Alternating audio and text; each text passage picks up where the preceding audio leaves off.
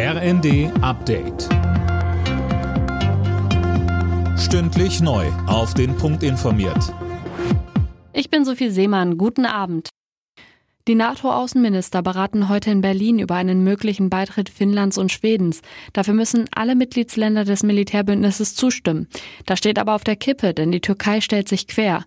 NATO-Generalsekretär Stoltenberg betonte im Vorfeld des Treffens die engen Beziehungen zu den beiden nordischen Ländern und suchte das Gespräch mit der Türkei.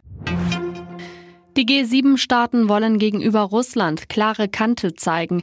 Nach dem mehrtägigen Treffen in Schleswig-Holstein betonten die Außenminister der sieben wichtigsten Industrienationen, sie sind bereit, Russland wirtschaftlich und politisch weiter zu isolieren, sollte Moskau den Krieg nicht sofort beenden. Alena Tribold. Die Außenminister machten auch nochmal klar, dass sie die Ukraine weiter unterstützen werden, unter anderem mit Waffen und Ausrüstung, notfalls auch jahrelang hieß es.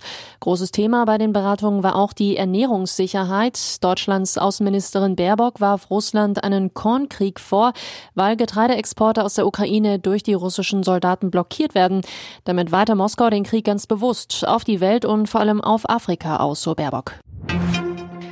Nach dem Kabelbrand in Hamburg geht die Deutsche Bahn auch morgen noch von Störungen im Fernverkehr aus, voraussichtlich bis zum Abend. In der Nacht zu Freitag hatte ein wichtiges Kabel nahe dem S-Bahnhof Sternschanze gebrannt und die Reparaturarbeiten dauern an.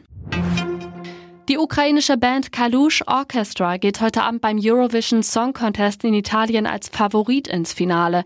Die sechs Männer müssen morgen nach ihrer Show direkt zurück in die Ukraine, um ihr Land zu verteidigen. Zum ESC durfte die Band nur mit einer Sondergenehmigung.